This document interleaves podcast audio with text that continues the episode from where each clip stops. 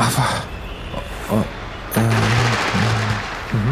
New podcast episodes available. Åh, oh, Peter Gorikum! Peter Gorikum, Danmarks podcast om pædagogik. Denne gang spørger vi til året, der pædagogik. Pædagogikum er education to go. Det er ikke læsestof, men lyttestof. Det er holdninger, gode og dumme spørgsmål, kritik og blind begejstring. Det er all things pædagogik.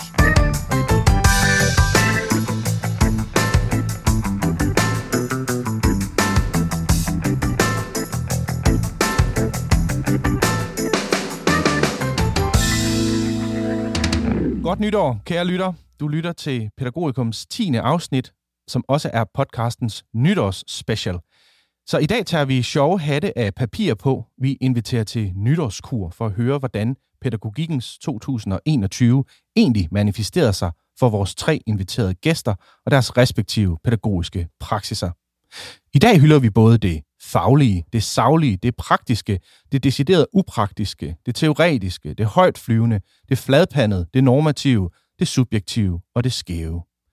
Vi pakker truthornene frem og puster serpentiner i lange baner. Vi sætter torsken over og siger velkommen til året, der pædagogik. Mit navn er Peter Frostholm, og lige om lidt så vil jeg poppe champagnen. Inden det sker, så er det måske lige på plads at introducere dagens tre gæster. Min første gæst er Marta Padovan Østemir. Marta har en bachelorgrad i pædagogik og uddannelsesstudier, kultur- og sprogmødestudier fra RUK. Hun er kendt med i pædagogik fra Københavns Universitet, og det er også fra KU, at hun har sin Ph.D. Til daglig arbejder Marta som docent i Forskningscenter for Ledelse, Organisation og Samfund, imens hun også er forskningsleder for VIAs forskningsprogram for samfund og mangfoldighed, og som ekstern lektor ved RUK. Marta forsker i velfærdsprofessionelt arbejde, intersektionelt minoriserede mennesker, og herunder særligt på pædagogisk relationsarbejde med flygtninge, indvandrere og etniske minoriteter i uddannelse, skole og daginstitution.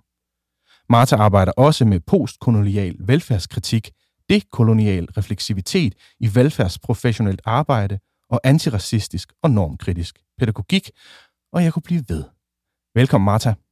Tak. Min anden gæst er Bjarne W. Andresen. Bjarne hedder også den belæste praktiker, og du kan finde ham på det store internet. Bjarne er læreruddannet fra 1992. Han er pædagoguddannet fra 2001 og har en master i børnelitteratur senest fra 2014. Bjarne har praksiserfaring fra vuggestue, børnehave, skole og SFO og fra familier og private hjem. Bjarne arbejder i dag primært som støttepædagog i udskoling på en folkeskole i Aarhus. Derudover er han litteraturredaktør og boganmelder på Pædagogen, redaktionsmedlem på Aarhus Pædagoger, Børns Hverdag, Specialpædagogisk Månedsblad og Klods Hans. Så sidder han også som bestyrelsesmedlem i Selskabet for Børnelitteratur, IBI i Danmark. Velkommen, Bjarne. Tak for det. Min tredje gæst er David Thor Graversen. David er uddannet pædagog fra Peter Sabro Seminaret i Aarhus. Han har en kandidatgrad i pædagogisk sociologi fra Danmarks Pædagogiske Universitet, Aarhus Universitet, og en Ph.D.-grad i uddannelsessociologi fra Københavns Universitet. David arbejder til dagligt som lektor ved VIA Pædagoguddannelsen i Viborg og som forskningsleder ved VIA Forskningsprogram for Hverdagsliv og Fritidspædagogik under Forskningscentret for Pædagogik og Dannelse. David forsker i ungdomsliv og fritidspædagogik og er involveret i et hav af projekter. Derudover er David forfatter til en del forskningsartikler, men nok mest kendt som redaktør på et par af de store grundbøger til pædagoguddannelsen. Det er også derfor, han ofte er fejlciteret som forfatter på en del ting. David, du er en jack of all trades. Velkommen. Tak skal du have. Jeg har bedt jer om at forberede en lille åbningsreplik, øhm, og her til vores lille nytårsspecial, imens jeg popper champagne, så tænker jeg, at øh, Marta, hvad har egentlig optaget dig i året, der pædagogik 2021? Det, jeg særligt har været optaget, det er det, man kan kalde postkoloniale og normkritiske perspektiver på pædagogisk praksis. Hey! Woo! Uh, er der. Øhm, jo, tak lige måde. Og øh, det har så indbåret, at jeg på forskellige vis har øh, undersøgt, hvordan sociale og kulturelle strukturer og de samfundsnormer, der følger af det, virker i den pædagogiske praksis. Og de virker ofte bag om ryggen, både på pædagoger og andre velfærdsprofessionelle. Mm. Øhm, og grunden til, at jeg har været optaget af de her perspektiver, det er fordi, at jeg gerne vil revitalisere samfundsprojektet i pædagogikken. Det vil sige, at jeg gerne vil genbesøge øh, og puste nyt liv i, hvad det er, der kæmpes for, når nogen vil noget med nogen andre. Altså pædagogik. Mm. Og her så er jeg særligt blevet optaget af ligheds- og retfærdighedsprojekter i pædagogikken, hvor der synes at tegne sig et mønster af, at lighedstankegangen i høj grad trækker på et liberalistisk, individorienteret menneskesyn, som øh, ser ud til at lade sig oversætte i lige muligheder, øh, og på den måde øh, ofte virker ganske konserverende og samfundsbevarende. Mm. Når man så kigger lidt nærmere på, hvad, hvad retfærdighed bliver til i øh, pædagogisk praksis, så synes det i højere grad at være struktur- og samfundsorienteret. Hvilket, ender, øh, hvilket ikke ender ved at skabe lige muligheder for alle børn, men faktisk kræver en omfordeling af privilegier, også i den pædagogiske praksis. Og et, et eksempel kunne være ikke altid at stille piger til ansvar for opretholdelse af ro og orden, når de gang på gang bliver skilt ad for at gøre plads til en urolig dreng i rundkredsen. Eller at pædagogen Mads ikke bare kan forvente, at han får den laksefarvede blyant, når han beder Fatma om den hudfarvede blyant. Mm. Ja, så det var lidt min... Øh, det er det, jeg har været optaget af i år. Ja. Mm. Og så kan man sige, øh, når den optagethed, den har så øh, ført mig ind på det, jeg kalder en spøgelsesjagt i pædagogikken. Ja, hvad betyder det? Ja, hvad betyder det? Spøgelser i den her sammenhæng forstår jeg som det, man, øh, altså spøgelserne er det, man gik og troede var begravet med pædagogikken, men som bliver ved med at komme tilbage og hjemsøge os. Og hvad er det så for nogle spøgelser, jeg har, øh, jeg har fundet? Mm-hmm. Det er spøgelser i form af forskelle, uligestilling og ulighed. Altså ting, som vi i en dansk mainstream pædagogisk praksis har troet var på plads. Ja. Altså, vi er kommet i mål med det. Øh, vi troede, at vi havde begravet dem og lappet dem til med farve og kønsblindhed i pædagogikken. Efter devisen om, at hvis vi lader som om, vi ikke ser forskellene, så forsvinder de og bliver uvirksomme. Sådan er det bare ikke. Nej. Øh, så når jeg går på pædagogisk spøgelsesjagt, så handler det om at blotlægge de her lappeløsninger og give plads til sprækkerne, hvor mennesker, der er blevet usynliggjorte, træder frem uden at gøre antræk til at gå igen, der hvor noget fra fortiden kræver sit opgør. Og det taler jo så direkte ind i hele den identitetspolitiske debat, som udgår mm. fra MeToo-bevægelsen, Black Lives Matter, og hvad ved jeg, øh, den ophedede debat omkring Halloween, den kommer også til februar, når vi når faste lavn, mm-hmm. øh, og så videre. Så det er for min spøgelsesjagt i pædagogikken. Og dermed også sagt, at jeg ikke mener, at vi er kommet i mål med ligestilling og lighed øh, i, i dansk pædagogisk praksis. Heller ikke i 2021? Heller ikke i 2021. Damn. Ja. Mm-hmm. Øhm, og når det så er sagt, så synes jeg jo så også, at vi taler og har talt alt for lidt om pædagogikkens skyggesider. Mm-hmm. Øh, sådan som jeg ser det, jeg er ret historisk optaget, det er, at pædagogikken i udstrakt grad har været viklet ind i modernitetens øh, brutale og forskelsættende udviklingsoptimisme. Øh, og gennem det 20. århundrede, så er pædagogik og uddannelse i høj grad blevet svaret på alle samfundets problemer. Mm. Og det ser vi nu i vores tid give sig udslag i tidlig indsats. Altså vi kan ikke tage, starte tidligt nok med pædagogiske indsatser. Og såkaldt evidensbaseret program og konceptpædagogik. Ja. Øh, og fra mit perspektiv, så vil jeg jo sige, at den slags konceptpædagogik og tidlig indsats virker som den neoliberale politiks forlængede arm og ærne om øget konkurrenceevne, resiliens og effektivitet. Og samtidig så slører den evidensbaserede programpædagogik for historisk rodfæstede uretfærdigheder og sløver eller ligefrem bedøver den kritiske tænkning i pædagogisk praksis. Øh, vi taler altså for lidt om, hvilke forestillinger om det gode liv og det rigtige menneske, der ligger gemt i pædagogikkens udviklingsoptimisme. Vi taler, vi taler for lidt om, at mange tidlige indsatser har racialiserende effekter. Og vi taler for lidt om, at tolerance og anerkendelsespædagogik ofte privilegerer de allerede privilegerede med magten til at tolerere og anerkende de såkaldt andre, som så forventes at udvise taknemmelighed for al den tolerance og anerkendelse. Der skal løses nogle øh, problemer i 2022. Ja. Hvis du nu øh, skulle stå med parolerne, du er godt i gang med ølkasse-snakken her. Hvad skal 2022 meget gerne bringe for pædagogikken øh, ifølge dig? Ja, altså jeg øh, arbejder rigtig hårdt for, at vi får udviklet et mere nuanceret øh, pædagogisk fagsprog for at kunne tale om forskel, der gør en forskel. Øh, og jeg håber også, at vi kan udvikle en pædagogik, øh, der kritisk undersøger alle de velmenende indsatser skyggesider, og at pædagogikken bliver mere fri, kritisk og samfundsengageret. Og så håber jeg også, at pædagogikken i højere grad vil vedstå sig det politiske i mm. den pædagogiske praksis, frem for at gemme sig bag politisk korrekthed. Ja. Hvem er pædagogikken? Pædagogikken, det er både os pædagogiske forskere, øh, det er også forvaltere af pædagogikken ude i kommunerne, øh, og så er det øh, pædagogisk personale, der er i gang i, i konkret praksis. Det er os mm. alle sammen, der er involveret i det pædagogisk-politiske. Hvem skal gå forrest?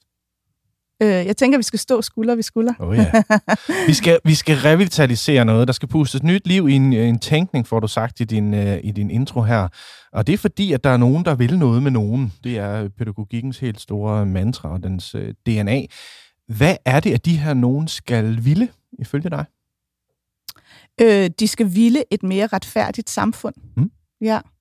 Øh, og så skal de være øh, villige til, at det indebærer at ødelægge den gode stemning. Ja.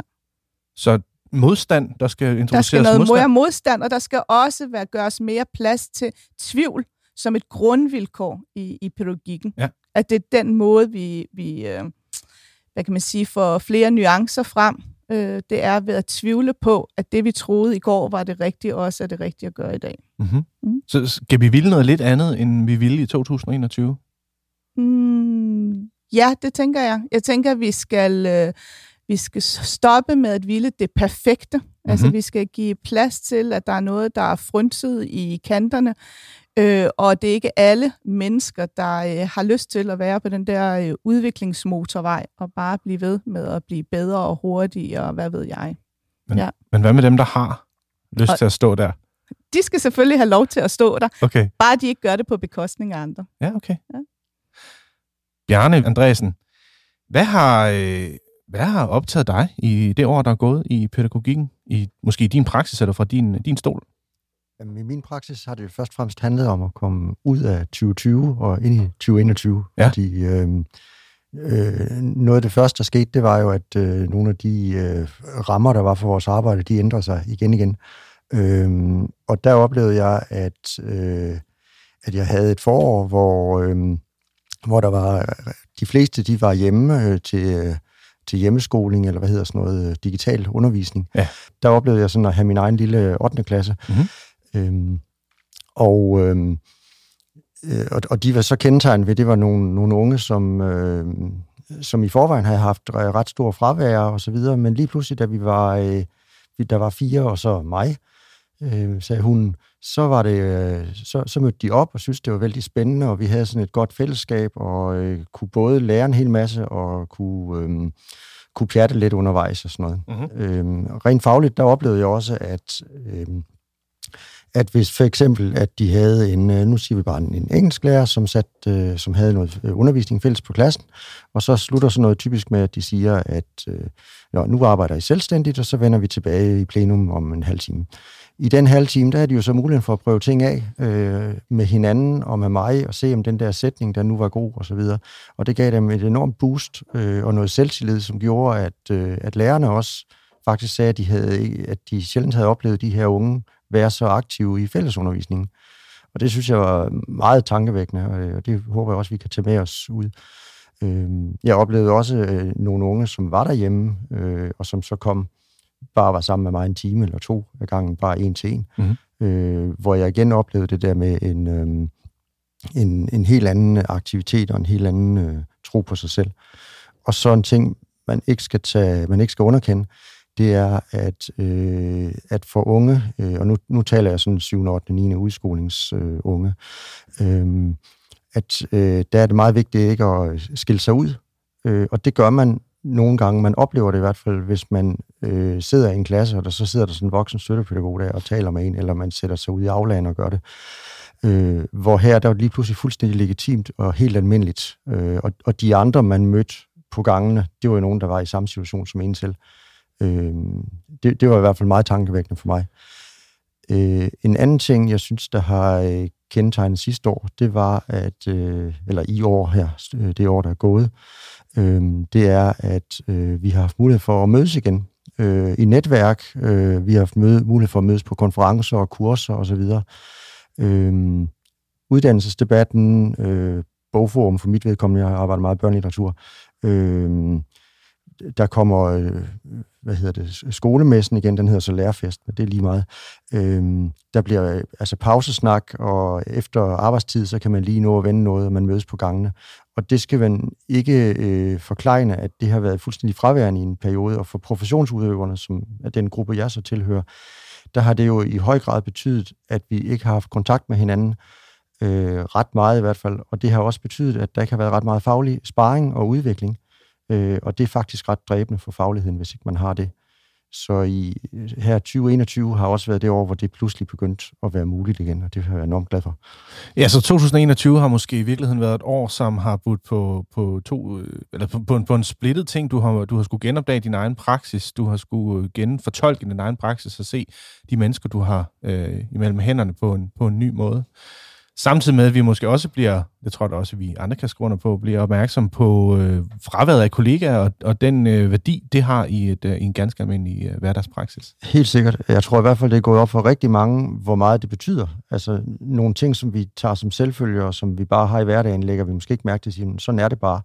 Og det så, har så været taget fra os i en periode, og, og det gør så, at vi nu er blevet meget mere opmærksom på værdien af det øh, kollegiale møde. Mm. Hvad, nu har du været lidt inde på det, men har du haft andre bidrag til pædagogikken i 2021? Mm, altså, det har jo lidt svært, kan man sige, men altså, jeg har jo deltaget i de forskellige netværk, og haft nogle møder, øh, blandt andet mødtes med, med David, som sidder over for mig nu. Ja. Øh, vi har sådan været, jeg tror, tre år undervejs. Øh, det første år kan vi så give corona skylden for. Øh, men øh, hvor vi så har forsøgt at mødes, og det har ikke kunnet gøre, lade sig gøre, og det har så kunne lade sig gøre øh, i, i år. Og det, her, jo, altså, det er jo bare et eksempel på andre, øh, eller på mange, blandt mange, øh, hvor, hvor vi har været forhindret i noget, som vi som sagt bare har taget som en helt selvfølge tidligere. Øh, ja. ja. Hvad skal der blive ud af det frugtbare møde? Jamen først og fremmest skal der forhåbentlig blive et bidrag til Davids øh, forskning, og det håber jeg, han kan sige noget mere om. Mm-hmm. Det kommer han til. Det er godt. Er der aspekter, Bjarne, af pædagogikken, som du synes, vi har talt for lidt om i 2021? Mm, vi har i hvert fald talt om det med, en, øh, med et anden, en anden synsvinkel, og det er jo klart ud fra det, jeg sagde før. Så sådan noget som øh, klassestørrelser, altså nu taler jeg folkeskole, og det kan så vidt også gøre sig øh, gældende for øh, dagtilbud, hvor man taler om den måde, og at, at børnene øh, bliver afleveret, som det så grimt hedder, at, den, at de kommer til dagtilbuddet, øh, men også, i, som sagt, i folkeskolen, som jeg ved mest om, fordi det er der, jeg er. Mm. Øh, klassestørrelser og øh, måder til rettelægge øh, undervisning på, om vi alle sammen skal ses samtidig, og hvor meget der skal være... Øh, øh, øh, hvor store størrelser, hvor store enheder vi skal have. Det gælder for så vidt også hele skolen og hele dagtilbuddet, hvor store enheder vi skal have. Det tror jeg, der i den grad, vi bliver det ville være øh, fuldstændig øh, tosset, hvis ikke vi tog nogle af de erfaringer, vi har gjort os her de seneste par år, hvis ikke vi tog dem med os, øh, hvis vi bare siger, nå, men fint, nu kan vi gå tilbage til normal. Øh, det kunne jo være, at vi havde fundet ud af nogle ting, der virkede bedre end normal, og det tænker jeg i den grad, vi er nødt til at kigge på. Mm-hmm. Nu skal vi alle sammen sidde klistret til skærmen og høre dronningen øh, tale om året, der er gået. Øh, vi taler om året, der er pædagogik. Og om lidt skriver vi 22, hvad skal 2022 meget gerne bringe for pædagogikken øh, fra din stol, og hvordan når vi i mål med det? Altså dels så er der jo nogle ting, som allerede er godt i gang. Øh, der har været øh, overenskomstafstemninger omkring, øh, hvad hedder det, øh, øh den øh, tjenestemandsreform fra 69 og sådan noget. Det, det tror jeg, der bliver snakket videre om. Det kommer helt af sig selv, og øh, minimumsnummeringer, der er vedtaget i år, øh, det kommer vi også til at snakke meget mere om. Øh, og så øh, noget af det sidste her for en, en en halv måned siden, eller en måneds tid siden, hvor øh, der kom en rapport omkring pædagoguddannelsen. Mm. Øh, det tænker jeg øh, kommer til at få en enorm indflydelse på øh, på det arbejde, vi skal, eller det, der kommer til at ske næste år. Mm-hmm. Det er sådan nogle øh, store overordnede ting. Ja. Fantastisk. David øh, Thor Rausen, hvad, øh, hvad har optaget dig i år? Ja, Jamen, jeg har været optaget af nogle af de ting, der altid har optaget, optaget mig i mm. pædagogik og forskning. Og det handler faktisk øh, om nogle af de ting, som øh, Martha også lagde ud med. Altså, hvad er det egentlig, der virker bag om ryggen på os? Øh, hvem er det egentlig, der har magten i hverdagslivet? Øh, og det kan både være i pædagogikken, men i høj grad også i forskningen. Øh, fordi jeg synes, der er nogle... Øh, altså, de ting flyder faktisk sammen ofte for mig. Og jo mere jeg har arbejdet med forskning, så har jeg opdaget, hvor meget øh, de spørgsmål faktisk flyder sammen. Øh, fordi i pædagogik, øh, der har du altid, eller det har du i hvert fald, kan man sige, traditionelt haft en autoritet, som står over for en, et barn, eller en ung, eller en, der har brug for hjælp. Øh, og det samme gør sig jo gældende i forskningen. Jamen, der står du også som en form for autoritet over for nogen, som du er interesseret i at undersøge, mm. øh, interesseret i at øh, sætte ord på deres øh, liv og tilværelse, øh, og, forsøge, og forsøge at forstå sammenhænge, øh, erkende nye ting. Øh, så jeg synes, der er nogle utrolige, øh, kan man sige, store øh, sammenfald mellem egentlig pædagogiske spørgsmål og forskningsmæssige spørgsmål. Så man kan sige, at i børne- og ungeforskningen de sidste 20-30 år har der jo været et kan man sige, stigende fokus på demokratisering, altså en, et ønske om at kan man sige, sætte sig ind i børne- og, børn og unges perspektiver, forstå deres oplevelser og måder at kan man sige, forstå verden på. Øh, og det er selvfølgelig også noget, som, øh, som, som jeg i mit forskningsprogram og i min egen forskning øh, har været interesseret i og har forfulgt rigtig meget. Øh, men jeg ser en masse dilemmaer og paradoxer i det, fordi det er jo ikke sådan, at, øh, at, øh, at magten er blevet øh, givet øh, til dem, man står overfor, hverken som forsker eller som pædagog eller lærer. Øh, men øh, tingene er formodentlig blevet øh, bedre på mange måder, eller øh, mere øh, demokratiseret, eller mere øh, ligeværdige måske. Øh, men jeg synes, sådan nogle øh, spørgsmål er interessante. Mm. Og, øh, og i den forbindelse har jeg, vil jeg slå et slag for en ny udgivelse, øh, som, øh, som jeg, øh, som jeg er, er med i, mm. øh, og som øh, med to gode kolleger, i øvrigt øh, dig, Peter jo, øh, og så vores gode kollega øh, Sisse øh, Hølvig øh, Mikkelsen. Vi har skrevet et kapitel, der hedder Participation and Democratization in Youth Research, to what extent Critical Reflections on Current Pathways in Qualitative Youth Research. Og det, som det handler om, det er netop øh, sådan en kritisk diskussion af, hvordan kan vi overhovedet faktisk øh, lykkes med at øh, forstå unges perspektiver, og hvad for nogle dilemmaer øh, er det forbundet med. Øh, og Bogen er udgivet øh, i forbindelse med et øh, netværk, som jeg deltager i, i øh, et netværk for øh, ungeforskning, øh, nordiske for, ungdomsforskere, øh, og det er øh, den nyeste øh, af to øh, dog øh, udgivelser og antologier, som det her netværk har, øh, har, øh, har fået på gaden, og det er jeg rigtig glad for, og rigtig stolt over faktisk. Øh, den første var på dansk, og det her er så en, øh, en international øh, bog øh, på engelsk, øh, og jeg håber, det øh, rækker ud, for det er fyldt med, det er fyldt med spændende, øh, spændende stof. Mm-hmm. Øh, herudover så vil jeg sige, øh, at jeg har været optaget også af øh, et andet projekt, som vi lige har været i gang med at afslutte nu her med en stor konference på, øh, på Viborg Seminaret. Øh, et BUPL-finansieret projekt, hvor vi har kigget på, øh, på trivsel i udskolingen, og hvordan pædagogen kan spille en rolle i forhold til øh, unges trivsel, eller de større børn i udskolingen. Og det har faktisk været meget interessant og relateret meget til de spørgsmål, som jeg øh, talte om før, altså hvordan kan vi få øje på unges perspektiver, hvordan kan vi øh, forstå, hvad øh, unge forbinder med trivsel. Fordi man kan jo læse mangt en, øh, en, en, en bog fra øh, biblioteket og, og tale med øh, mange eksperter om, hvad øh, trivsel er. Øh, men øh, det, der er afsættet i min forskning, er øh, at gå øh, til børn og unge, større børn og unge, øh, og, forsøge, og forsøge at forstå, øh, hvordan de opfatter tingene. Det knytter vi så selvfølgelig til, til fagvidenskaben og øh, den, øh, øh den, øh, den, den litteratur øh, øh, og, og, og forskning, som vi, som vi kender og også interesserer os for. Øh, men det er hele tiden, kan man sige, med afsæt i, øh, hvad forstår børn og unge ved de her ting.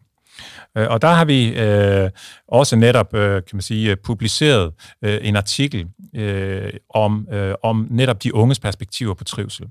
Og det, som vi gjorde i det projekt, var øh, blandt andet at spørge de unge, om de ville øh, bidrage med nogle forskellige sådan udtryksformer. Så vi bad dem om at tage billeder, vi bad dem om at øh, tegne, og vi bad dem om at, øh, at digte.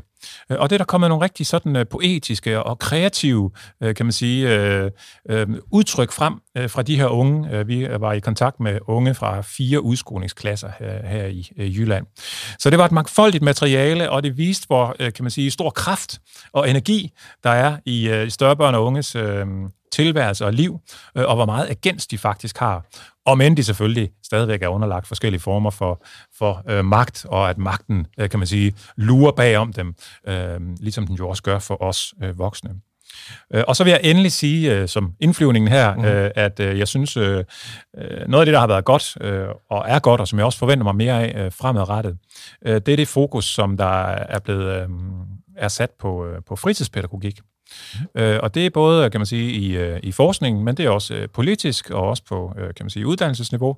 Altså, at der er et større fokus på, på fritidspædagogik og den, øh, den sfære, øh, i, øh, i børn og unges liv, øh, som altså er det fritidspædagogiske, der hvor det er, at børns egne initiativer, øh, børns øh, egne bud på, hvad har jeg lyst til at lave her, børns øh, frivillighed øh, i virkeligheden øh, er mere i spil, end det er øh, i hvert fald i den traditionelle skole, kan man sige, hvor, øh, hvor autoriteten måske i forhold til, øh, hvem er det, der bestemmer, hvad er det for et curriculum, vi skal forfølge, osv. osv. Øh, I hvert fald i en eller anden form nok stadigvæk, kan man sige, er, øh, står sådan rimeligt fast, kan man mm-hmm, sige. Ikke? Mm-hmm. Mm. Ja. Jamen, tak for shout-out, David, og, øh, og tak for trivselsprojektet øh, som, øh, og den konference, der blev holdt. Jeg ved, at nogle af de fund der har fundet, øh, eller har givet inspiration til nogle af de bachelorstuderende, som øh, jeg sidder og har imellem hænderne lige øh, pt. Så øh, ja, det, der er et eller andet, der nok drøber tilbage til den øh, pædagogiske praksis på en eller anden måde. Så det virker. Hvad har dit eget bidrag været til pædagogikken i 2021, David? Nu har du måske været lidt inde på det. Ja, jeg synes, nogle af de ting, jeg har nævnt, øh, er selvfølgelig relateret til det spørgsmål, fordi at øh, mit, øh, mit gode projekt med Lea Ringskov, hvor vi har arbejdet med det her øh, pædagogen i udskolingen, har jo øh, på mange måder været interessant, både fordi vi selvfølgelig har forfulgt de øh, Øh, de øh, udskolingsbørnenes øh, interesser. Men vi har også øh, været interesseret i, i pædagogens rolle, og det har været, selvfølgelig også været centralt for projektet.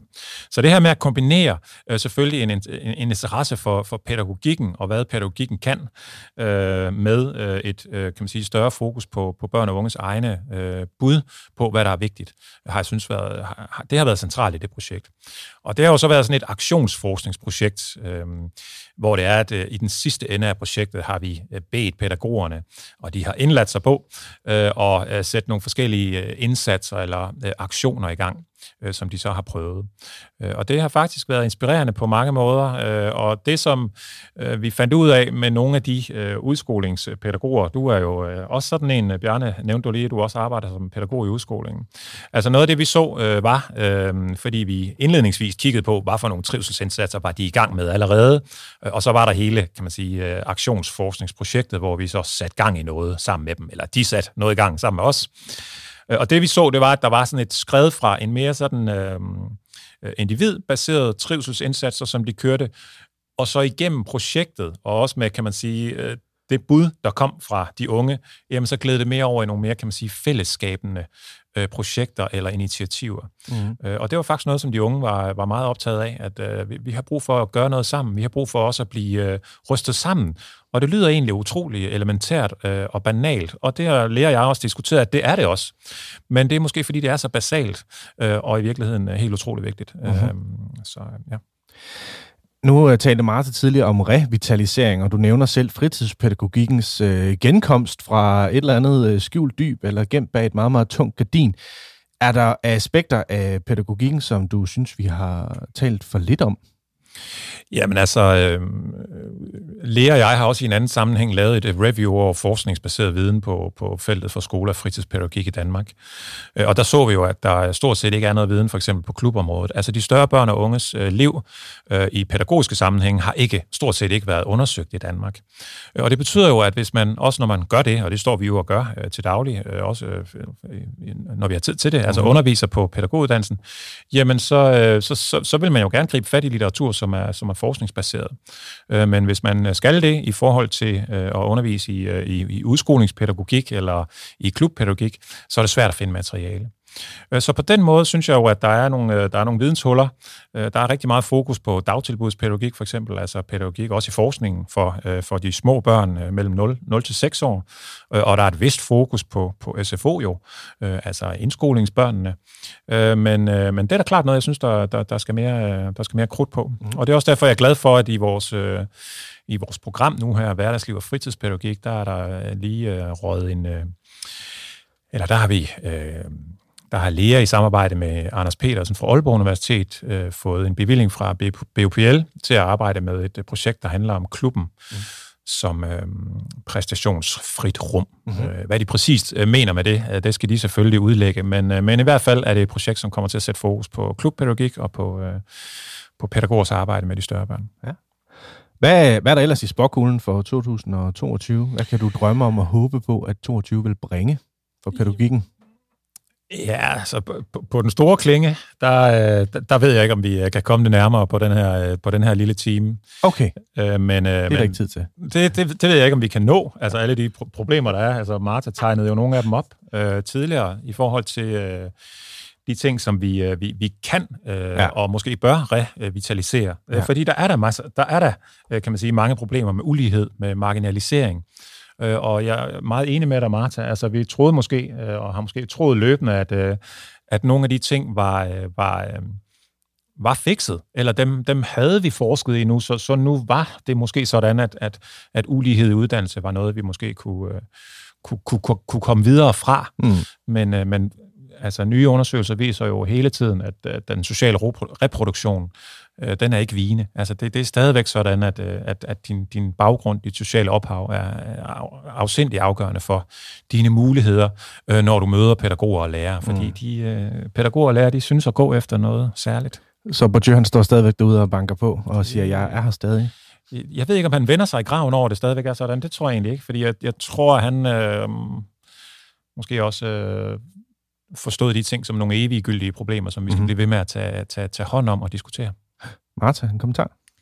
Ja, øhm, og så kan man sige, i, i den dur, så, så kan en del af forskningsbidrag til at løse øh, den her gordiske knude om ulighed i vores samfund, hvad er det der med at give stemme til nogen? I dit tilfælde, øh, David, de unge, øh, eller de store børn, som du kalder dem, som en art demokratiseringsøvelse. Øhm, og jeg på, på den ene side, så er jeg med på at hoppe med på den vogn. Samtidig så kan jeg også se i mine egne forskningsprojekter, øh, og lige nu er jeg i, i gang med et stort internationalt projekt, øh, som undersøger migranters måder at skabe hjem på i, i, i en velfærdsstat som Danmark, men også i Sverige og England. Og der skal vi blandt andet til at gennemføre nogle øh, workshops, hvor vi gerne vil invitere folk, der identificerer sig som immigranter, til på æstetisk vis at behandle det her tema. Ikke? Øh, og der har vi fået nogle kunstnere øh, til at facilitere det. Og det, der er rigtig interessant nu i planlægningsfasen, det er den helt store diskussion om, hvad det vil sige at give stemme til nogen. Hvad er det for en magt, der ligger i, at nogen har initiativretten øh, til at sige, værsgo, nu kan du tale ind i mikrofonen, eller du kan udtrykke dig på et stykke papir, osv. Øhm, og det synes jeg også står rigtig stærkt i den øh, dagtilbudspraksis, som jeg og Stine Delpil Hamilton fra Pædagoguddannelsen i Viborg har undersøgt de sidste par år, hvor børneperspektivet helt klart er kommet på dagsordenen og hvor pædagoger siger, jamen vi er jo derude, vi lytter til børn, og hvis vi bare følger i børnenes spor og laver børneinterviews osv., så, så kommer vi i mål. Ikke? Så, så er vi mere demokratisk, mere ligestillende. Det, der så er kommet frem i vores projekt, hvor vi jo har det her normkritiske perspektiv, det er jo, at det er nogle særlige børns stemmer, der bliver hørt. Mm-hmm. Og det, der kommer frem i en dagtilbudspraksis, det er, at det er det talende, verbaliserende barns stemme, som bliver hørt. Fordi man har jo ikke tid til at sidde med det stille barn. Vel? Det siger ikke noget, så vi kan ikke rigtig bruge det til noget. Øh, og det var en ret stor erkendelse både for os som forskere, men også for praktikerne, pludselig at få et billede på, hvad er det for et barn, vi giver stemme til? Mm-hmm. Øh, og det næste spørgsmål er jo så, hvad bruger vi de her stemmer til? Ikke? Øhm, står de i virkeligheden bare og råber ind i et, et tomt rum? Ja, eller sker vi, der noget med man det? står vel stadigvæk som, som pædagog med ansvaret, og derfor også med, med definitionsmagten til at sige, hvad gør vi med de her stemmer? Lige præcis. Øhm, samtidig med et fra et normkritisk perspektiv, øh, som jo i høj grad også går med den her idé om, at vi skal give børn mulighed for at erfare sig selv på både velkendte og hinanden på velkendte måder, men også på nye måder. Hvis vi altid bare går i børnenes spor og følger barnets perspektiv, hvem skal så udfordre det? Hvem skal tilbyde dem noget andet, som måske kan skabe et mere retfærdigt samfund på sigt? Og så er vi tilbage ved introduktionen fra en kvalificeret modstand. Ja. ja. Bjarne?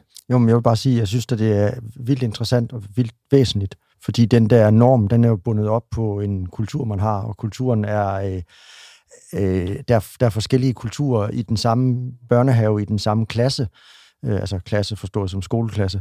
Øh, og, øh, og så er, er forskellen selvfølgelig endnu større, når man så ser mellem forskellige områder. Nu, nu er vi så øh, i Aarhus lige nu, øh, hvor vi sender fra øh, forskellige områder af Aarhus, men, men også hvordan landet er dels. Øh, der kom i starten af året en bog omkring opvækst i provinsen, øh, som i den grad øh, afdækker, hvordan øh, der er, er forskel på, hvor i, i landet man er vokset op, især om det, den beskæftiger sig så med, om det var by eller, eller landområde.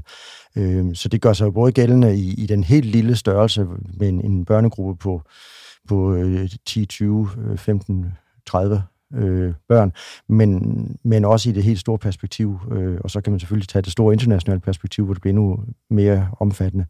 Øh, noget af det, jeg, jeg tænker, der er pædagogikkens om, øh, opgave også, det er at løfte barnet ud af den hverdag, de selv er i, så de ser, verden faktisk større end det, de, de oplever ved bare at han er sagt bare at kigge øh, umiddelbart, at vi faktisk øh, viser dem, hvor stor verden er, øh, hvor forskellig den er, at, øh, at andre børn har andre øh, levevilkår. Øhm, og så er det igen, uanset om det er øh, børn i Afrika, nu har vi lige haft øh, julekalendertid med, øh, hvor man altid tager øh, fokus på et, et, øh, et land øh, et andet sted i verden, eller om, om det så er, øh, kan man sige, nærmest bare naboen, som lever under nogle andre vilkår. Ja. Martha? Ja, og så når du siger det der med at tematisere, hvordan er det andre steder, hvordan kan man leve sit liv på andre øh, måder, øh, så får jeg også den tanke, eller den idé, at apropos det, du sagde, David, med, at de unge kalder på noget at være fælles om. Øhm, og noget af det, jeg er optaget af i de her workshops med, øh, med indvandrere, der skal, der skal ligesom sige noget om, hvordan det er at skabe hjem i en dansk velfærdsstat. Så det her med at måske holde op med i så høj grad at dyrke den der individuelle fortælling herfra, hvor jeg står, der udgår min verden. Ja, men hvad vil du med verden? Hvad vil vi med verden? Altså det der med at få noget mere samfundsmæssighed ind i pædagogikken, som også børn og unge, og for den sags skyld voksne, kan engageres i. Og at, at se det som en pædagogisk opgave, det synes jeg er interessant at gå med. Mm. David? Ja, bestemt, det synes jeg også. Altså, og det her med, med fællesskabet er jo, øh, som sagt, når man spørger de unge, ekstremt vigtigt. Altså, men jeg, jeg, jeg tænker også øh, her, at det, det handler om balancer, fordi der er jo også, øh, der er jo også stor kraft i, øh, som, som, som, som individuel ung, at kunne, kunne udtrykke sig igennem øh, sport eller kunst eller kultur, eller være øh, interesseret i dansk fag, hvis det er det. Altså, det er der jo ikke, kan man sige, for så vidt noget galt i. Men jeg tror, man skal operere med en balance, fordi jeg tror, der har været også i, i, de seneste årtier et ret stort fokus på, på, på individet og på, på individuelle kvalifikationer, øh, også i øh, skolen og, og, og fokus på curriculum. Øh, og der tænker jeg helt klart, at, at, at det her med, med fællesskabs, øh, fællesskabende didaktikker, øh, som, som nogen opererer med som, som, som begreb, øh, kan, kan være centralt, og måske øh, også for, for pædagoger, øh, eventuelt også øh, lærere. Men jeg synes faktisk meget det der med balance, altså imellem øh, voksnes, øh, voksnes ansvar og børns perspektiver, er også noget, man må forfølge. Øh, og det er i høj grad faktisk også det, som vi forsøger at diskutere i det her øh, øh, kapitel fra den her, øh, fra den her engelske bog, som jeg nævnte før. Øh, altså at øh, det kan godt være, at vi øh, ud fra en øh, ideologisk og øh, sådan øh, øh filosofisk øh, øh, afsæt øh, har en forestilling om, at vi kan nå de øh, unges perspektiver, at vi kan, øh, kan man sige, forstå de unges perspektiver, øh, og så vil vi øh, gerne høre om dem i nogle forskellige projekter, som vi øh, har med dem. Men det er jo helt oplagt, at det er os, der iscenesætter de projekter. Det er os, der, kan man sige, dirigerer og arrangerer langt de fleste af de aktiviteter, der er i de projekter. Ja. Det er os, der trækker viden derfra. Det er os, der øh, hiver data ud derfra. Det er os, der publicerer øh, på projektet, osv. osv. osv. Så igen tilbage til dit spørgsmål, Martha, hvor meget er det det egentlig, øh, vi, øh, hvad, hvad er det egentlig for nogle stemmer, vi får? Øh, hvad for nogle stemmer i en børnegruppe, en ungdomsgruppe er det overhovedet, vi får? Øh, og hvad er det, vi bruger den data til? Meget af det, mange af de spørgsmål er jo, kan man sige, håndteret af voksne stadigvæk. Så, så, så der er jo et, et, et, et kæmpe, kan man sige, paradoks og nogle kæmpe store dilemmaer i de her, kan man sige, ideologiske øh, ønsker, vi måtte have øh, på, på forskningsvejene. Og det gælder jo også på pædagogikkens vegne. Og igen er vi så tilbage ved nogle, øh, tror jeg, gordiske knuder eller uløselige dilemmaer. Og det er måske ikke det, der gør at grundlæggende, at pædagogik kan blive ved med at være interessant at diskutere, fordi så meget nyt byder det måske i virkeligheden, og det kommer så stykket heller ikke på. Mm. Jeg blev lige inspireret på det, du sagde omkring det individuelle og så øh, fællesskabet, hvor jeg tænker igen i, i skolen, hvor jeg er, hvor, hvor meget fokus der er på at give feedback på øh, den præstation, øh, den barn eller den unge øh, kommer med som, øh, som individ. Øh, hvorimod at sådan noget med, hvordan man bidrager til et, et godt klassefællesskab, eller er en god kammerat, og sådan noget, det er sådan noget, der bliver henlagt til en øh, skolehjemsamtale, øh, som jo i hvert fald ikke kommer til at stå på et afgangsbevis. Mm. Øh, og det synes jeg faktisk er ret kendetegnende. Jamen, jeg tror, du har ret, og det er jo også nogle af de ting, som man måske kan måle. Altså, man kan måle, hvorvidt man, øh, hvor, hvor mange rigtige man får i en test i matematik, for eksempel. Altså, det er jo nemt at måle, altså, og, og, og, og, og det er jo fint øh, i sig selv, fordi så ved man, hvor man er henne på en øh, sådan kvalifikationsramme, på kuglerammen der, ikke? Øh, men de andre ting, ja, altså det er jo enormt svært at måle, øh, og derfor har de ting også haft det svært i en tidsmålings, øh, eller en målings tidsalder, øh, for at bruge en anden øh, kæmpes begreb også. Ikke? Altså, så, så, så, så, øh, så vi, har nogle, øh, vi har nogle issues i forhold til, hvordan vi får de mere kan man sige, bløde, øh, bløde værdier, de mere fællesskabsorienterede, samarbejdsorienterede øh, øh, værdier, hvordan får dem diskuteret Ja, så har vi jo også et issue, man kan sige, omkring pædagoguddannelsen, fordi øh, nu er jeg også sensor, det er så et stykke tid siden, jeg har, har været på grund af corona, men øhm, øh, der kigger vi jo også på, vi kigger ganske vist på gruppearbejdet, men, øh, men det, de bliver bedømt på, det er jo stadigvæk resultatet. Der sidder jo ikke en vejleder og siger, at øh, nu har jeg fulgt jer, og det, øh, det trækker vældig meget op, at du har hjulpet øh, og fået det til at fungere meget bedre, eller den de positive input, øh, der er kommet. Øh, og det, det, spejler, det afspejler selvfølgelig alle mulige steder. Jeg går ud fra, det er det samme på læreruddannelsen. Mm. Og der, der kunne jeg rigtig godt tænke mig at tilføje lidt andet perspektiv, at måske er det netop ikke øh, en vurdering af det, der skal fremme det. Altså måske er det netop målingen, vurderingen, bedømmelsen af samarbejdet, af det fælles projekt, der skal trækkes ud af ligningen. Måske er det mere i stedet for vurdering og bedømmelse, så skal vi have engagementet, altså at pædagogstuderende, pædagoger eller for den sags skyld unge, får noget på spil, som, som driver værket ud over karakteren eller karrieren, eller hvad det nu er, sådan at man bare ikke kan lade være, sådan at man kan gå ind i eksamenslokalet og sige, ja ja, du får fingeren, øh, jeg tror på det her projekt. Lige meget, hvad karakteren bliver. Det er mere det der drive, jeg, det synes jeg også, jeg mangler på pædagoguddannelsen. Så nogle, øh, nogle gange har jeg gået ind, du ved, kl. 8.20 om morgenen, når man skal starte et eller andet undervisning. Så har jeg simpelthen sagt, bare starte med at sige, hvorfor sidder I her? Mm. Og folk bliver sådan helt, hvad, hvad mener du? Altså, det står jo i skemaet, eller jeg skal have krydset af, at jeg er her, eller sådan. Hvorfor sidder du her? Ikke? Hvorfor har du læst den tekst, jeg har tilbudt dig? Hvis man ikke kan svare på det, så er det ligesom om, der mangler et eller andet. Spændende. Hvad svarer de så? vi svarer ikke. Så de fik lov til at sætte sig ned og tænke sig om i stedet for. Sådan nogle Bertel Hårder børn, der bare sidder der, fordi at, øh, far har sagt, de skal. Nå, men hvis man glemmer, ja. og hver dag ligesom at spørge sig selv om, hvorfor er det, jeg tager en pædagoguddannelse, eller hvorfor skal jeg læse en Bourdieu-tekst, eller, ja. eller hvorfor vil jeg læse den? Jeg har nogle gange også sagt, det er helt okay, at I afviser og læser noget andet. Det vil da være spændende. Ja, modstand. Ja. Så møder du modstand. Får ja. modstand, ja. Jamen, det er jo det, der er spændende. David Grausen? Jamen, jeg tror, øh, vi, vi, vi rører jo også ved noget her, som er meget fundamentalt, fordi, øh, og, og som også er paradoxalt, fordi unge har jo øh, ofte heller ikke noget mod karakterer. Altså, paradoxalt nok, så er der jo mange af dem, der faktisk efterspørger øh, de karakterer. De vil gerne vide, hvor de er henne på en, øh, på, øh, altså i forhold til det faglige. De vil gerne have nogle vurderinger også af øh, deres øh, lærere. Øh, og de øh, er faktisk også, øh, nogle af dem kan putter måske med det, men, men de, de sammenligner sig jo også øh, på baggrund af de her ting. Øh, og, og det ved jeg da ikke, om, om er godt eller dårligt, men, men, men sådan er det jo også.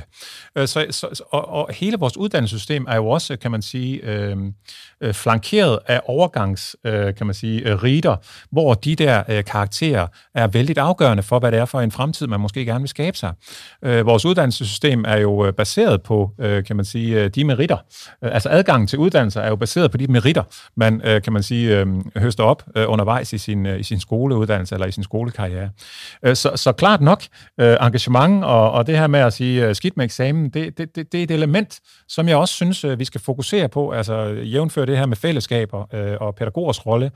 Men, men jeg tror, det skal ske en balance, fordi, øh, øh, fordi øh, med mindre vi selvfølgelig, og skål, øh, nu er det nytår, øh, i 22 skal blive øh, totalt øh, verdensomstyrtende. Altså, fordi der, der er jo en virkelighed derude, som er øh, ret kynisk, og i virkeligheden øh, øh, giver de unge øh, ret stor modstand, øh, hvis det er, at de øh, netop opponerer øh, mod øh, den der kraft, der ligger i... Øh, øh der ligger i målinger, den der kraft, der ligger i, øh, hvordan øh, øh, gøres man, øh, kan man sige, egentlig klar til at fortsætte øh, på, en, øh, på en ungdomsuddannelse, komme videre på en professionsuddannelse eller en, en universitetsuddannelse, eller hvad det nu er. Altså, hele vores uddannelses, øh, kan man sige, øh, spekter af uddannelser er jo, øh, kan man sige, rangeret i forhold til status og, og, og, og, og karaktererne øh, følger jo den der status. Altså, så, så også hele den her forestilling om, at, at folk, øh, at unge i dag, øh, ud fra sådan en individualiseret øh, forståelse af, af,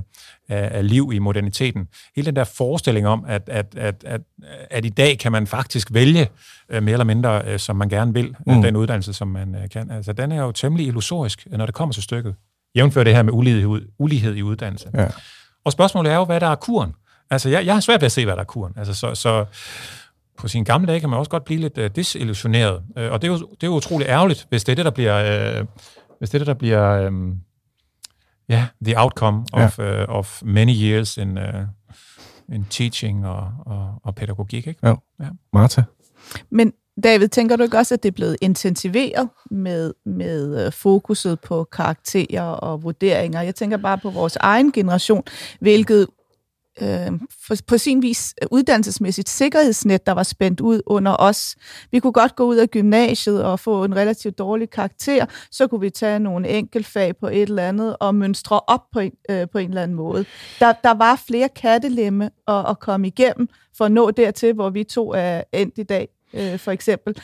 Øhm, og der, der tænker jeg, at der er noget fremdriftsreformer og alt muligt, som har intensiveret det en altså det, er det, det der individorienterede fokus på karakteren, mm. på tallet, der skal føre dig igennem. Og hvis du er rigtig hurtig, så bliver det ganget op og sådan noget. Der er sådan en, en, en, øh, en eller anden form for talmagi i gang omkring det der tal, der er Jamen, det har du i. Øh, givet. Det har du ret i. Øhm, og, og... Som, som jeg tænker på en eller anden måde også trækker liv og energi ud af de unge. Altså, så de bliver, du ved, jeg ser virkelig sådan nogle robotter, der bare maser sig igennem.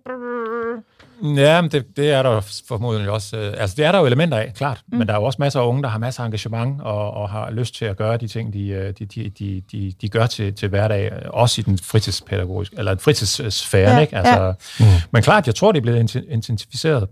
Øh, og jeg tror, fokus på karakterer er blevet, blevet, blevet højnet.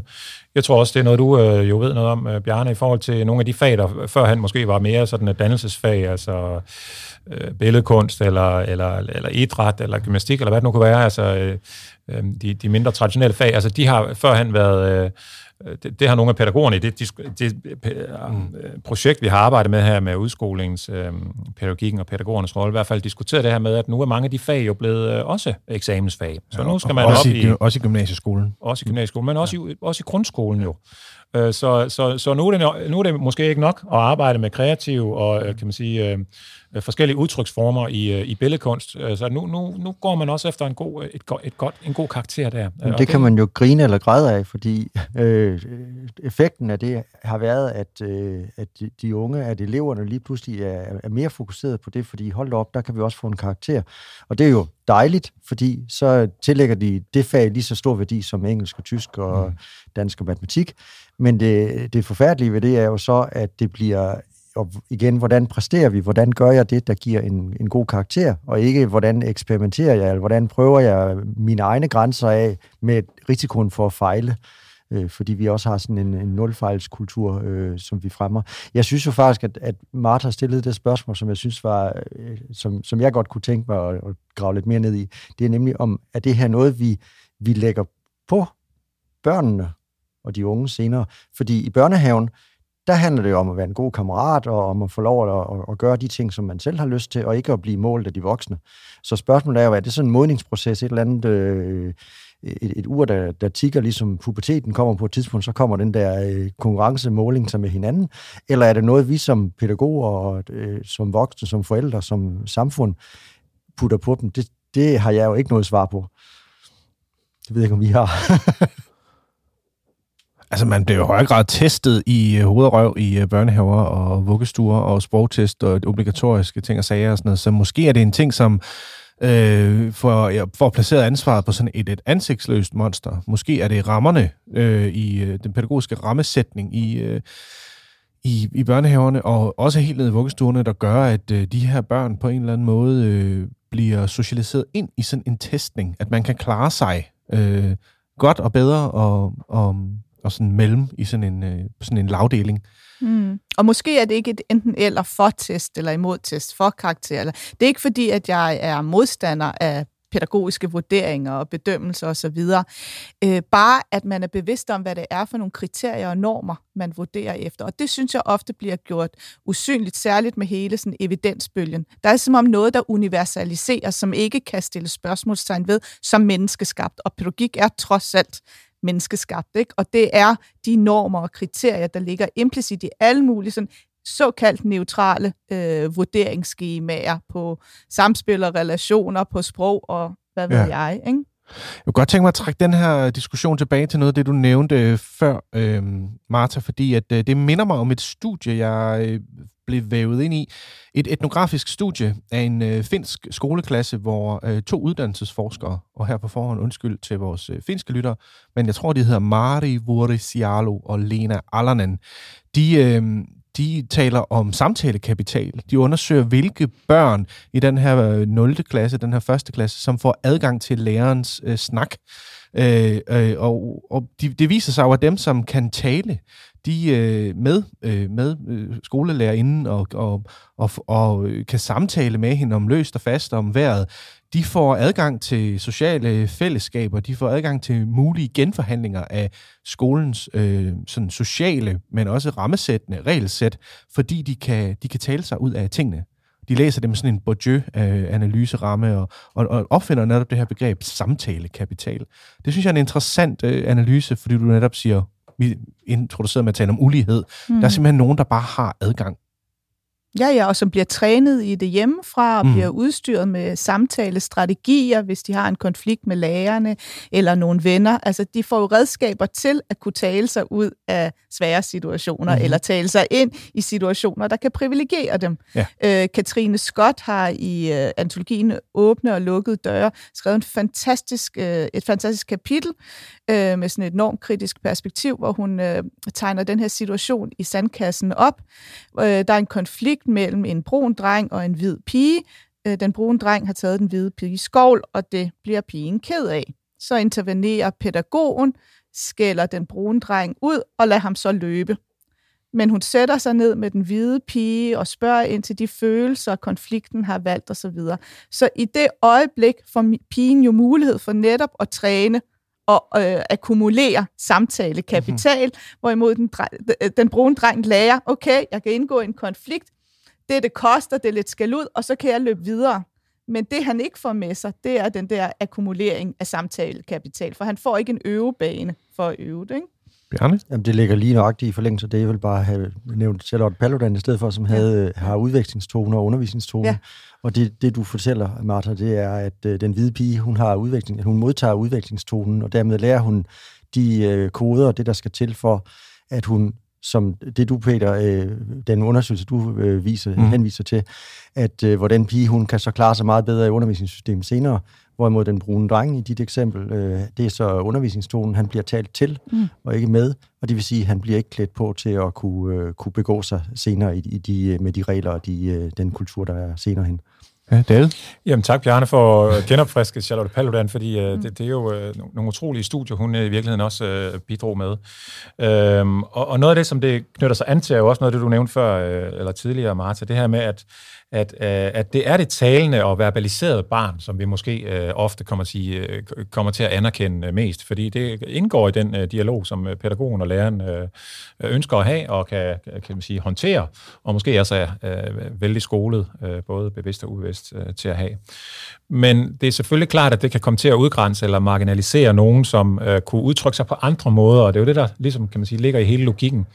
Øh, fordi øh, øh, det brune barn har jo ikke bare brug for, for at vide, hvor mange, øh, eller ja, for at vide, hvor mange hjul der er på bussen, altså sådan ja. øh, mm. øh, jævnfør den der undervisningstone, ikke? Har jo også brug for at komme i, øh, i dialog og udveksling, jævnfør også øh, Paludans begreber der, ikke? Altså, om sine oplevelser af noget. Og det er der, og der kommer vi tilbage til det her med børne- og unge-perspektivet, fordi det kan godt være, at det er en, en trend og en strømning, øh, som, øh, som vi kan være vældig kritiske overfor, men, men det betyder jo ikke, at, at den strømning ikke har et frigørende potentiale. Øh, og det tror jeg i høj grad, at det har. Men det er selvfølgelig klart, at det skal håndteres, øh, fordi det kan bare blive mere af det samme. Øh, man ja, kan komme til igennem den strømning, og ud fra de tendenser, kan man komme til at reproducere rigtig mange ting stadigvæk. Men, men jeg tror, at, at de der undervisningstone og udvekslingstone er stadigvæk noget, man kan bruge til at kan man sige, diskutere, forsøge at forstå og analysere pædagogiske praksiser og, og samvær med børn og unge. Mm. Og jeg tror, at netop også jævnfør noget af det, vi talte om tidligere, at litteratur, kunst, musik, scenekunst, altså nogle af de, øh, kan man sige, øh, former for øh, kulturelt liv, øh, som jo var så, øh, kan man sige, øh, Øh, så, så, så, øh, så, så forpint, også under hele corona-perioden øh, i øvrigt jo.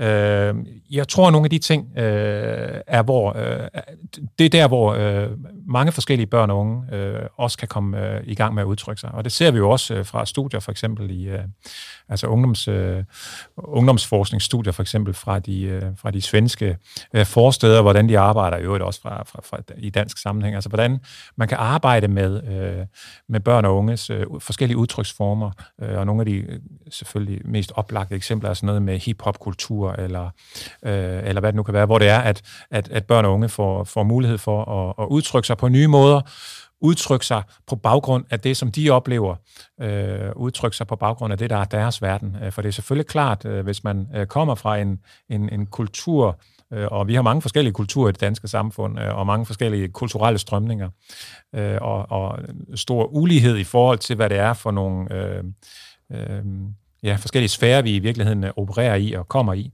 jamen øh, hvis, hvis, man, hvis man kommer øh, med en, øh, en, en særlig form for kultur, som, som crasher eller støder meget imod den øh, kultur, man møder over i skolen, jamen, så er det selvfølgelig klart, at man, øh, man vil opleve forskellige udfordringer. Martha?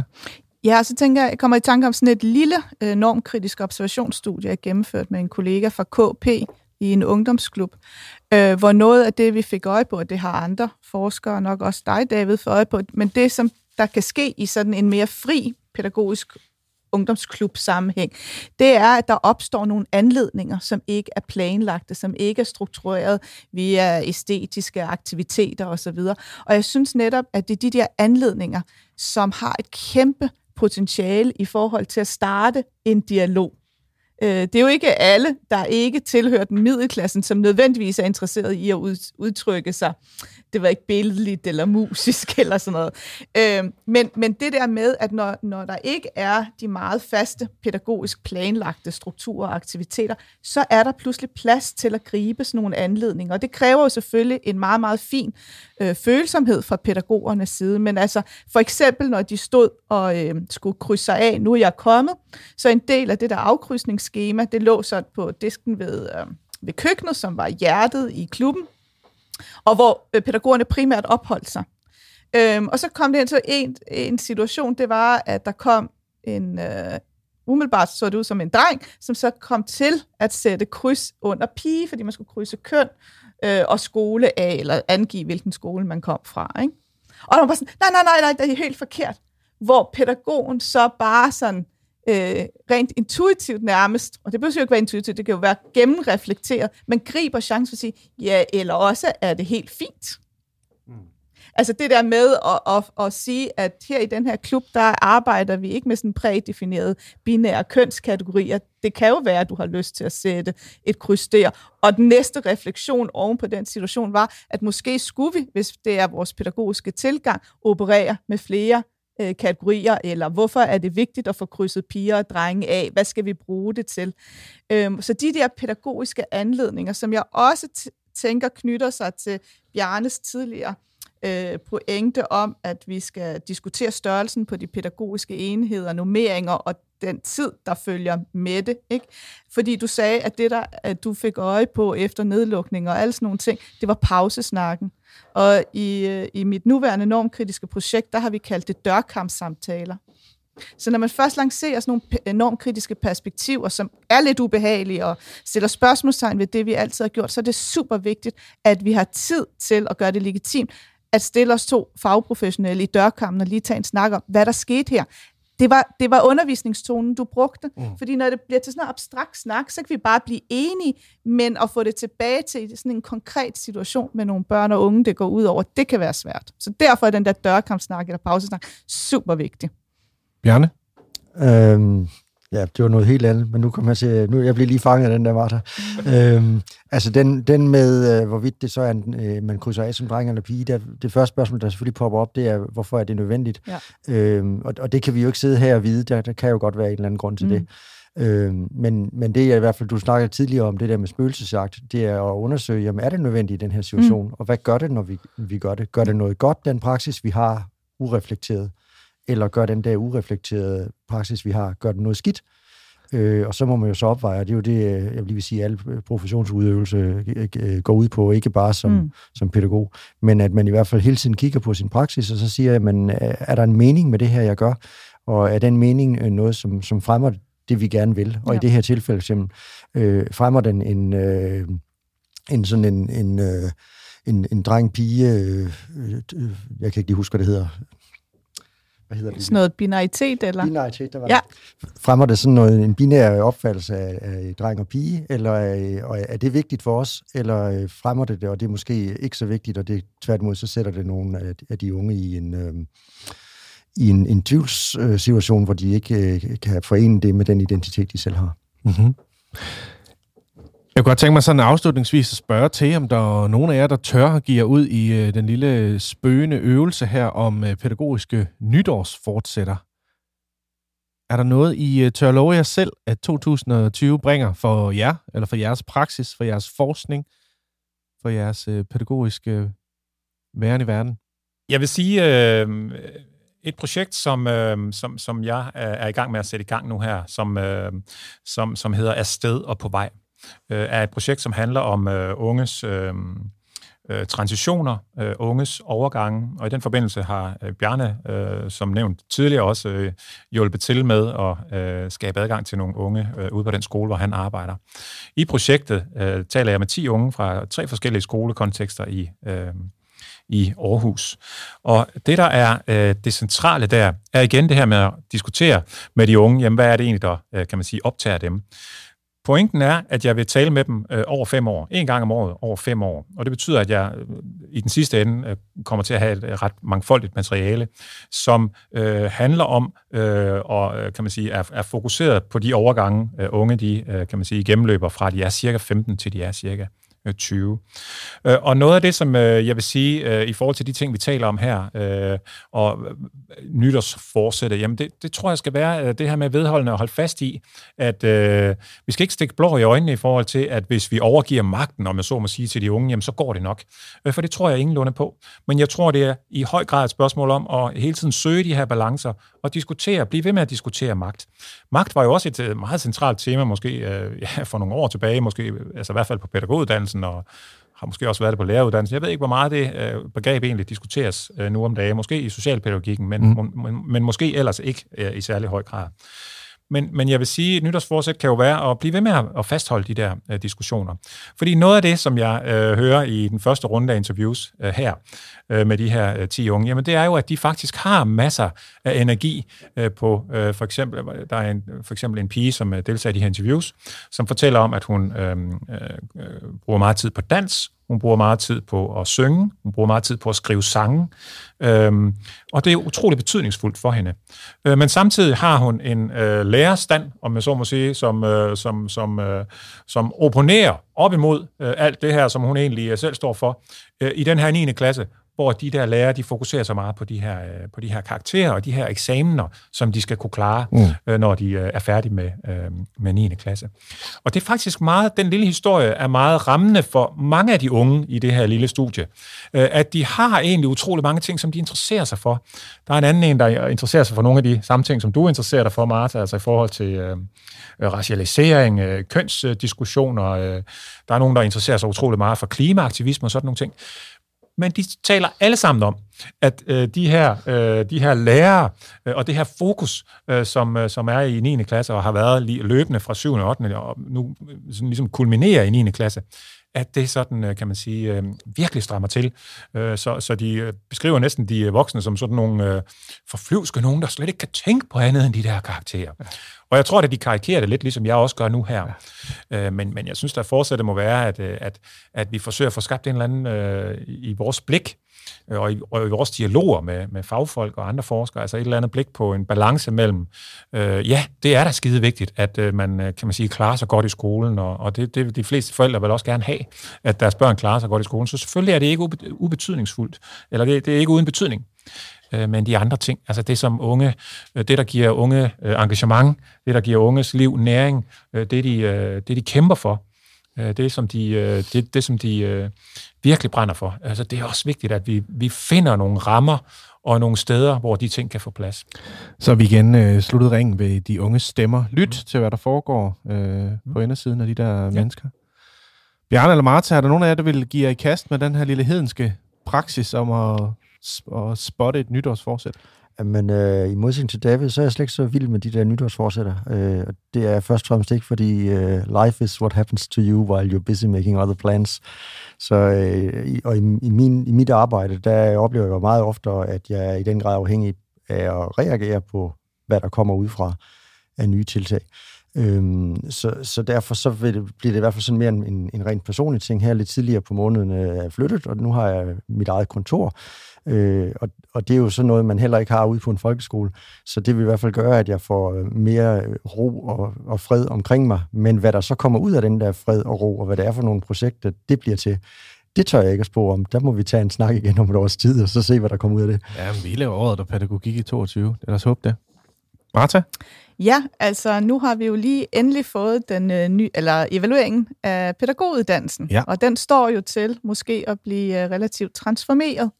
Så jeg er heller ikke fan af nytårsforsæt. De går altid i vasken, og så sker der noget andet osv. Men jeg kunne godt tænke mig at forpligte mig selv på at kæmpe for, at den øh, nye og reformerede pædagoguddannelse i højere grad har en samfundsorientering, et sociologisk element i sin pædagoguddannelse med henblik på at fremme kritisk tænkning blandt pædagoger. Naturligt punktum.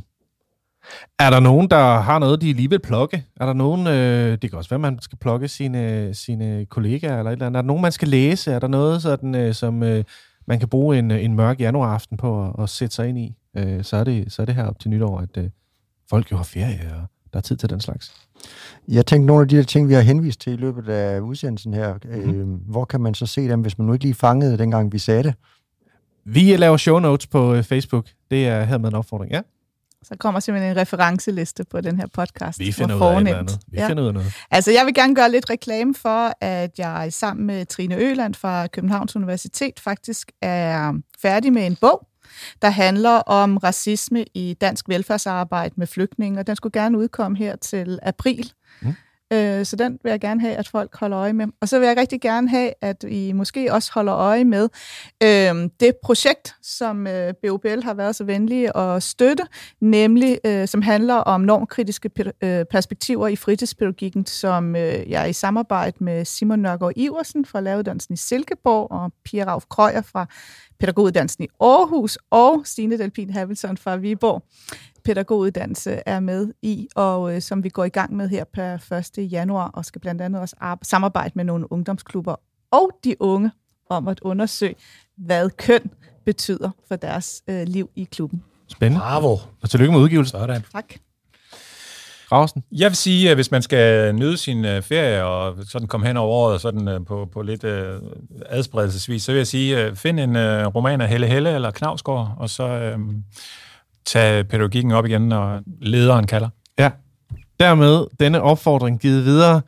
Kære venner, tak fordi I valgte at deltage i øh, 10. og øh, sidste udgave her i år af Pædagogikum. Det er den, vi valgte at kalde året, der pædagogik. Så kære lytter, tak for i år. Vi vil fra Pædagogikums side sige ja, tak for i år, tak for denne gang, tak fordi du lyttede med, og tak for denne sæson. Og hvorfor siger han nu det? Ja, han kommer jo også til at afsløre, at de måske laver året der Pædagogik 22. Vi kan breake, at vi har fået lov at optage endnu en sæson af Pædagogikum i 2022, og derfor skal du faktisk ikke vente særlig længe.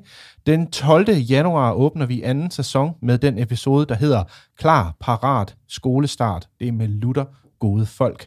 Kære lytter, tak for i år. Tak for nu. Mit navn er Peter Frostholm. Jeg har i dag ageret vært.